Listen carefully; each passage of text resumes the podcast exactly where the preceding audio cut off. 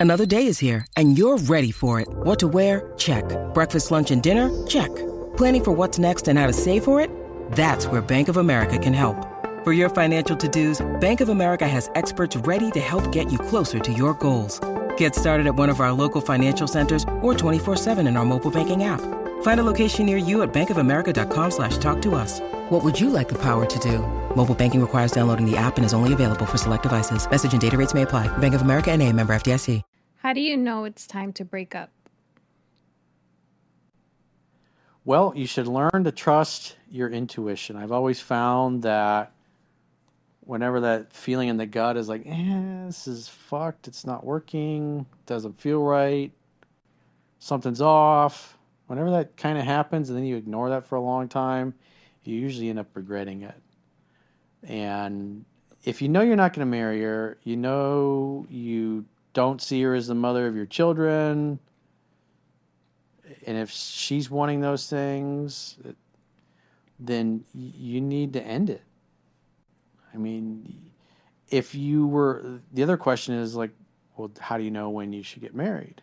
Mm-hmm. Well, number one, is that your value system? Does she have a value system that would mean that she's a good candidate for that? Is she going to be loyal? Because the number one most important thing to us guys in a relationship is loyalty. And so if you're going to get married to somebody, she's going to have to have the same value system.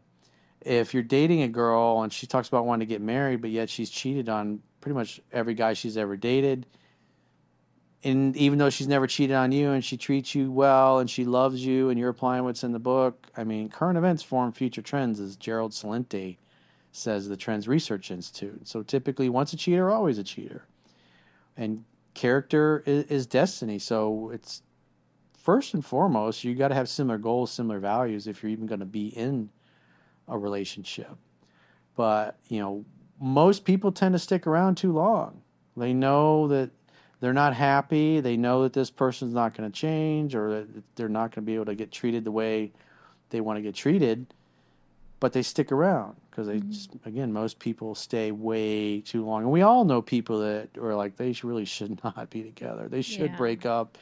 And yet holiday after holiday they keep coming around and it's a drag to be around them and you you feel bad. You don't really want to you can look at her you can look at him and you're like that just oil and water man they don't mix. Those yeah. two are not a good match. But they stay together. It's like if you know like that guy the fact that he's writing that in that's how you know. yeah, he's missing the enthusiasm because when you're happy, you love having this person in your life, and the thought of them not being there is very unpleasant, and you don't like the way that looks. Mm-hmm.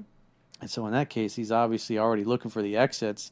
he's just looking for somebody to validate right. his choice, but there's no enthusiasm. He's not like, "I love my girlfriend; she's perfect." She's just none of that. It's like, mm-hmm. how do you know when it's time to go? That's so. Doesn't true. sound like he even wants to be there anymore. Yeah, like that's so true. There's that I've I've been in situations where um I'll start questioning. I'm like, is this really my person? And like, do I really want to be with this person forever? Are they really clicking all my boxes?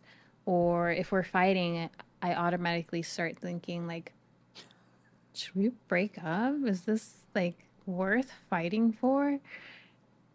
And then I realized I'm just like, I wouldn't be thinking about this if this was really my forever person. You know, I would be thinking about solutions to fix these issues, to fix whatever I am that I'm feeling. I'll communicate these concerns.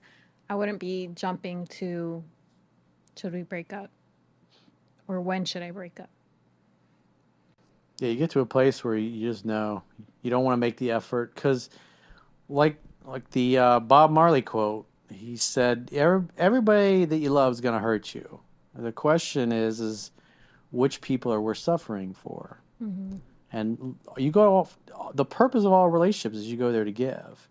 And after the infatuation is worn off, after the honeymoon period is worn off, is this somebody that you still want to give and you still want to contribute to, and you still want to do the little things for? Mm-hmm. And if you don't, then if you don't feel the desire to do that, if you don't feel the discipline that you want, that this person makes you feel a certain way and treats you a certain way that you want to continue doing these things even when you don't feel like it, then no, you shouldn't shouldn't be in the relationship. Yeah.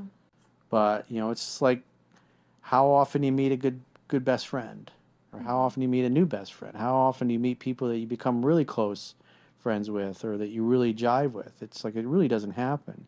Yeah. And so as you know, especially as you get older, you learn to recognize who's who's really good to have in your life and and who is not. And it's like you want people who are good to you, good for you, and good for your soul. Yeah. And they enrich your life. Like my my best friend every time we get together and hang out, it's like every one of those times that we hang out together and talk, because we talk about all kinds of things, is just a gift. I look forward to it. I look forward to seeing his name pop up my phone. He's like, "Hey, let's get together. Let's talk about this. There's so much things going on," and like I'm excited about that. right. I never get to the point where like, "Oh fuck, it's such a drag hanging out with that dude." It's like every time I hear from him, I'm like, I can't wait to hang out and hear what he's been up to and what, what's Yeah. new and what's exciting. And same thing with with women is Mm-hmm. that even I have girlfriends from the past, like even my old girlfriend Katie, my English girlfriend. It's like we don't talk a lot, but when I do hear from her, I'm always excited to hear from her. I'm always excited to hear what she's up to or what's been going on in her life. Yeah. And it's like that's why she's still in my life 17, 18 years after we were last together because she always adds value to it. She always enriches my life. It's thinking of her makes makes me smile, just like my closest friends or my closest family. That you think about that person, it makes you smile. You're glad mm-hmm. they're in your life. If somebody's negative and they're not fun to be around or they're a drag to be around and but yet you just don't like some people don't like confrontations. And so they avoid the breakup because they don't want the confrontation or they want to have to explain themselves. Hey, what happened to you guys? Why'd you break up? I thought you were so happy. What? Ooh. Right. Me, I hate confrontation, but I've learned to to do it because really it's like a level of fear that you don't want to feel. And instead of just breaking through that little itsy crack, just confront, just deal with it right then and there, and then you don't have to deal with it anymore. Why drag it on and put yourself in a worse situation if you can make it better?